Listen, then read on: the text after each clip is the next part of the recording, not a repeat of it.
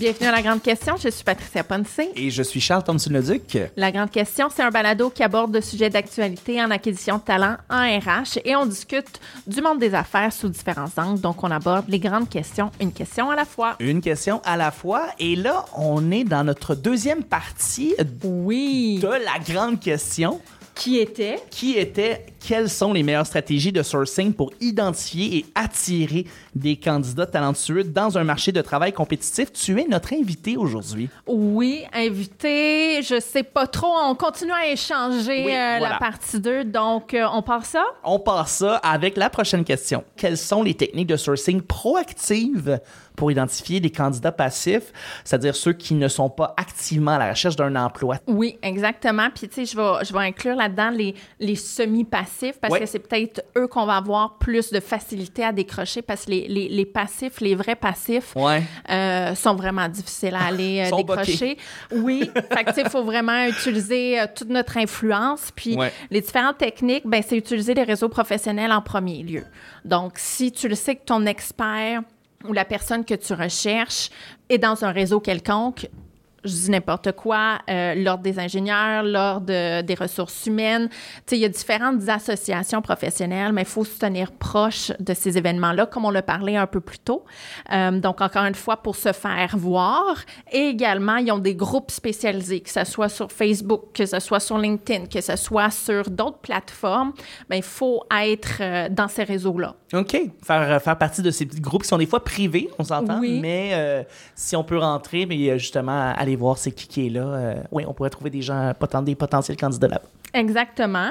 Faire appel à des, euh, à des recommandations. Exemple, tu approches quelqu'un, ah, finalement, tu sais, c'est pas tant le profil recherché ou la personne n'est pas intéressée, mais c'est le bon moment aussi de demander est-ce que tu connaisserais quelqu'un qui serait intéressé? Oui.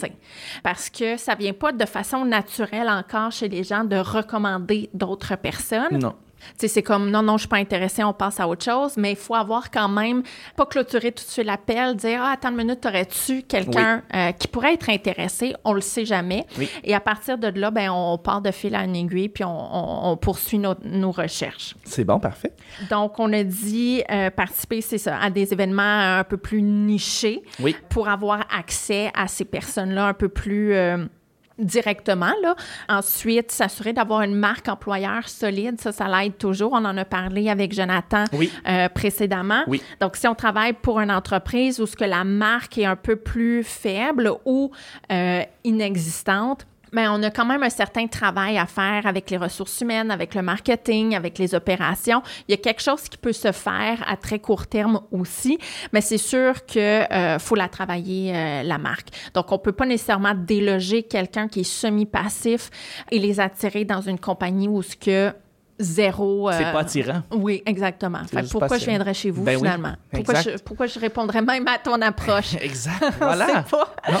Euh, donc, euh, avoir une marque employeur solide, on en a Oui. parlé, on va toujours en reparler, mais ça, ça revient tout le temps. Mm-hmm. Et puis, bon, on commence toujours avec notre réseau aussi. Donc, les, les, les semi-passifs, des fois, on les a ajustés, par exemple, sur LinkedIn, voilà trois ans, deux ans, un an. Donc, il faut toujours commencer par notre réseau actuel. Et puis, encore une fois, on, fait de fil en aiguille nos, recherches, puis ça nous amène euh, à bon port, comme on dit. Excellent. Excellent. C'est des très, très bonnes techniques. On va relancer le tout avec une prochaine question. Comment les entreprises peuvent-elles utiliser les événements, en fait, de recrutement, ce qu'on en parlait un petit peu euh, précédemment, tels que les salons de l'emploi pour augmenter leur sourcing de candidats qualifiés? Ben, c'est une très bonne question parce que depuis des années, les événements recrutement existent. Oui. On se fait solliciter par les Oui. organisateurs de part et d'autre. Tu sais, venez à notre salon d'emploi, vous allez sortir avec plein d'embauches. On nous promet des fois la lune. Et euh, moi, les échos que j'ai depuis plusieurs années, C'est que quoi les échos? Malheureusement, le retour sur investissement n'est pas nécessairement euh, ce qu'on s'attendait initialement quand on, quand on s'inscrit. Mais non. Donc, donc c'est important de se préparer finalement, Charles, dans des salons. Ouais. Il faut se préparer. Être organisé en recrutement, là, c'est primordial, mais surtout pour des salons. Donc, on peut pas juste arriver, mettre notre petite table, notre nappe, donner des articles promotionnels, puis attendre. Tu peux pas? Non? Ça, ça marche pas? Non, Ah. écoute, il y a, il y a une...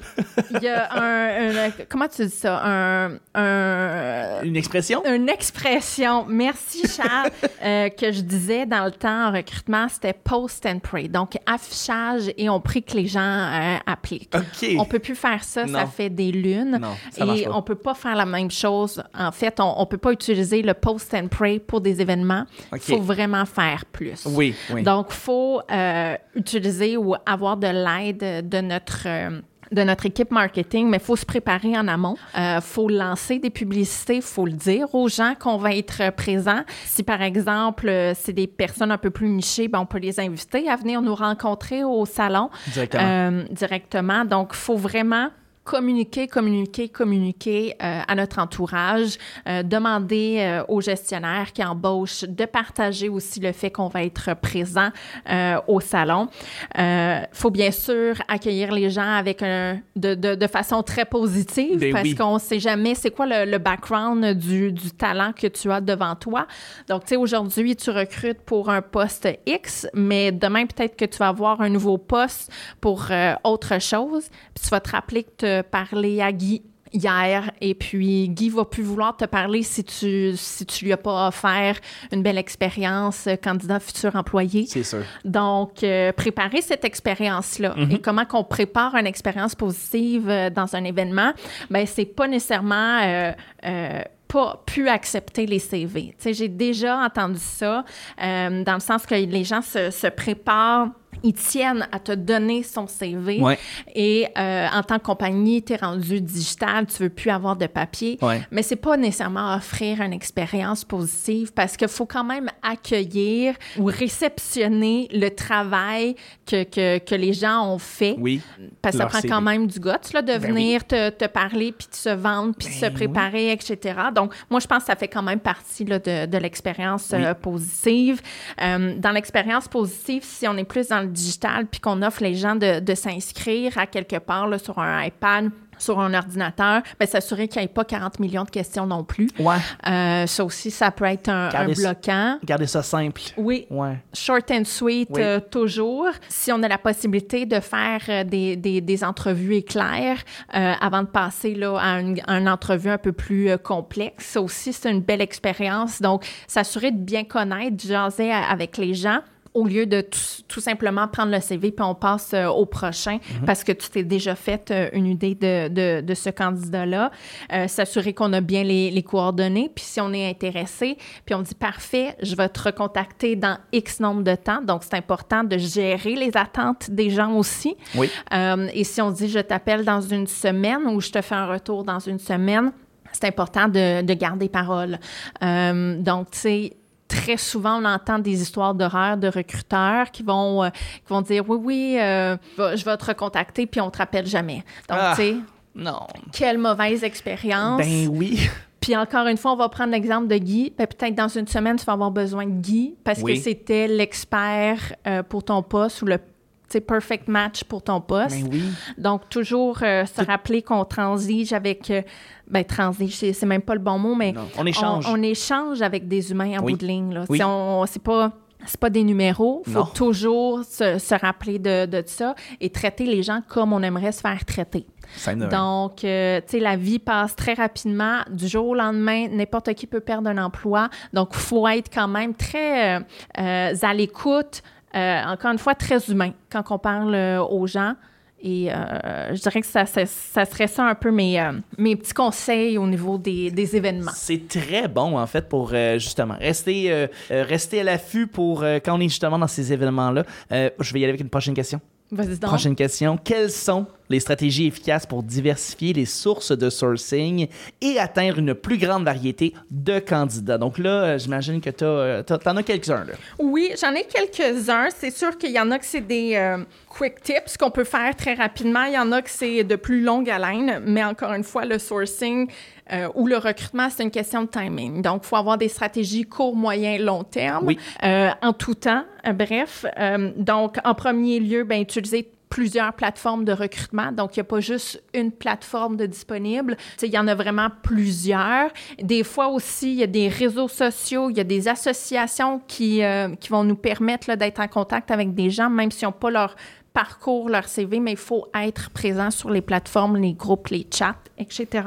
Idéalement, il faut avoir un, certain partenariat avec des institutions euh, scolaires. OK. Euh, donc, euh, c'est sûr que si tu le sais que tu embauches à chaque année le même type de profil ou à chaque mois, tu sais que tu as le même type de profil, on sait présentement, on est dans des bassins de talent très restreints, mais tu vas être le premier à aller les chercher. Évidemment. Donc, assurément, il faut avoir un certain partenariat avec les écoles. Quand on dit partenariat, c'est pas juste afficher un emploi, c'est donner au suivant. Euh, c'est quoi donner au suivant? Ça peut être autant en termes de bourse, mais tu peux donner en tant que, que compagnie ton temps euh, aux étudiants. Il faut créer une relation avec ces gens-là parce que sinon, tu es, juste une autre compagnie comme un autre. Mhm. Euh, donc, partenariat, c'est très important. Que collaborer avec des, des écoles qu'on le sait qu'il y a des finissants qui conviennent au profil euh, recherché. Mhm. Puis on n'est pas obligé d'en choisir 15 non plus. on peut en choisir 2, 3, mais on le sait qu'on est vraiment associé avec eux. Euh, bien ciblé, là. Oui, bien ciblé. Mais aussi, c'est parce que plus on se dilue, moins de temps concret et de qualité on peut donner Effectivement. aux étudiants. Avec ces gens-là bien ciblés, justement. Donc, Effectivement. Il y a aussi tout ce qui est des les communautés diverses. Donc, c'est important aussi parce que même si on, essaie d'être euh, dans des associations très spécifiques au niveau euh, euh, de l'expertise, qu'on va les chercher au niveau scolaire, mais on peut aussi être dans des associations diverses, que ce soit au niveau sportif ou un peu plus culturel. Donc, on va aller chercher un autre type de bassin. Encore une fois, il ne faut pas dire haut et fort, oui, oui, on a une compagnie qui accepte la diversité ou qui prônent la diversité. Il faut vraiment démontrer concrètement et il faut s'investir euh, dans ces communautés-là. Euh, encore une fois, ça revient au partenariat au niveau des écoles. Oui. Concrètement, qu'est-ce qu'on fait pour s'investir? Les, les, les, les, babines doivent suivre les bottines, comme absolument, on dit. Absolument, Des fois, c'est un peu plus difficile, euh, je dirais, quand tu es, le recruteur de faire euh, avancer tout ça. Mais si on le sait que la compagnie, c'est déjà ancré dans leur culture, dans leur marque, oui. ben pourquoi pas utiliser ce réseau-là, cette communauté-là, puis euh, le mettre propager, en valeur. et voilà, exact. Et, propager la bonne nouvelle. Tout à fait. Bien sûr, il y a des recommandations internes qu'on oublie. Des fois, il y a des euh, programmes de référencement. Il y a eu un certain temps où, ça fonctionnait super bien, on l'a laissé un peu de côté, mais il ne faut pas l'oublier, euh, le, le, programme de, de, référencement. Si on veut des gens comme nos employés, il ben, faut leur demander est-ce que tu connais quelqu'un qui pourrait être intéressé pour travailler chez nous, les plus bons ambassadeurs, c'est nos employés. Évidemment. Donc, on en a parlé aussi avec euh, d'autres invités, là, mais nos employés, il faut faire attention à, eux et c'est eux qui vont euh, propager euh, la bonne nouvelle, pourquoi venir travailler chez nous versus une autre compagnie. Absolument. On a parlé euh, les événements de recrutement euh, ciblés, oui. que ça soit euh, très abus de recrutement ou non. Des fois, c'est des 5 à 7 pour les comptables CPA. Oui. Ben, il faut être présent dans ces 5 à 7-là. Tout à fait. des fois, c'est le fun, des fois, c'est moins notre vibe, mais il faut, faut y aller faut se faire voir, faut faire circuler notre, euh, notre, euh, notre nom. Donc, euh, je dirais très rapidement, là, ça fait partie des, des différentes stratégies pour augmenter notre bassin de candidats. Il y a toujours l'international également, qui serait comme un autre grand sujet. Je pense qu'on pourrait inviter. oui, on pourrait avoir un podcast complet pour ça. Et voilà. Donc, à y penser pour les prochaines fois, mais définitivement, si c'est pour du recrutement local, ben ça, c'est la base. Oui. Parfait. Et voilà. C'est des très belles stratégies, c'est des très bons trucs. Et là, je pense qu'on est rendu à la grande rafale. Oh, wow! Oui, donc là. Et j'avais hâte. Oui, t'avais hâte. C'est toi là, qui passe à travers. Euh, c'est toi qui passe dans le tordeur, comme on dit. T'es un peu stressé, mais écoute, on, on, y va. on, a stressé tout le monde avant nous autres. Fait que là, c'est à toi. Euh, donc. Donc, euh, question simple, réponse simple, on répond rapidement. Donc, quels outils de recherche de talent recommandez-vous pour trouver des candidats qualifiés? Dans des domaines spécifiques? Parfait. Écoute, il y, en a quand même plusieurs. Il y en a cinq, six que moi, j'offre à toute mon équipe. Oui. Euh, mais j'en ai deux préférés, deux, chouchous. LinkedIn Indeed. LinkedIn Indeed. Je vais pas faire de name dropping, mais c'est dit. C'est dit, c'est fait, mais c'est parfait. Pour euh, la grande rafale, c'est parfait. Prochaine question. Quelles sont les meilleures pratiques pour rédiger des descriptions de postes attractives et pertinentes afin de maximiser les résultats de sourcing? En fait, il faut utiliser un langage clair, précis. Il faut avoir des responsabilités clés. Il faut pas oublier, quand on veut aller chasser des gens, on n'est pas obligé de mettre toute la, la, la descriptive de poste. Moi, j'appelle ça un job ad. Il faut, que ça, faut que ça soit très short and sweet. Il Oui. faut que ça aille directement au point. Oui. Puis après, quand le candidat y est engagé, on peut aller... euh, Élaborer. et voilà. Tout à fait. Excellent. Quels critères de filtrage recommandez-vous d'utiliser lors de la recherche de candidats afin de trouver les meilleurs profils correspondant aux besoins de l'entreprise? Moi, je vais toujours par, euh, au niveau de l'expérience euh, pertinente, je filtre. Euh, je peux nommer certaines compagnies, des compétiteurs de mes clients. On commence toujours par ça. Ensuite, tout ce qui est technique, éducation, ça, ça serait mes deux premiers pour faire le premier filtre. Puis après, on, on, part, on part la chasse. C'est très bon, très très bon. Deux dernières questions dans la grande rafale. Comment pouvez-vous utiliser l'automatisation et les outils de suivi des candidats pour simplifier le processus de sourcing et augmenter l'efficacité du recrutement? En fait, on n'a pas le choix de l'utiliser. là. OK. Au nombre de recherches qu'on fait, on n'a pas le choix d'être organisé, on n'a pas le choix d'avoir un certain système, que ce soit à travers LinkedIn Recruteur qui nous offre un, un simili ATS. Ouais. Faut au moins avoir un, un- un certain euh, un, un programme, un outil qui va nous permettre d'automatiser comme tout ça, tous Oui. nos, nos, euh, nos sourcing, ou sinon on va pas y arriver et on pourra pas personnaliser, comme on a dit, euh, tous nos échanges. OK. Donc, donc voilà. Excellent. Dernière question de la grande rafale. Quels indicateurs clés recommandez-vous de suivre pour évaluer l'efficacité de vos efforts de sourcing et ajuster votre stratégie en conséquence? Donc, le premier, c'est vraiment, je dirais, le, le taux de conversion de réponse. Oui. Si tu vois que personne te répond, il y, a un premier, euh, il y a un premier problème à régler. Donc, le, le, le taux de conversion de, de réponse. Ensuite, ton taux de conversion de candidats qualifiés. Donc, si ceux-là qui te répondent, c'est les non qualifiés, il y a un autre euh, problème là-dessus. Le temps de ton recrutement. Donc, combien de temps que ça te prend pour passer à travers tes différentes euh, étapes, différentes milestones.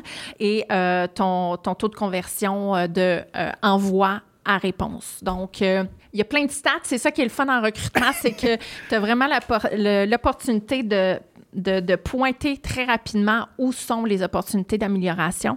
Donc, voilà. Wow, t'as super bien passé la grande rafale, bravo. Ben merci. Écoute, c'était très stressant, mais... euh, Ça, ça, ça s'est bien passé. ça mais bien merci.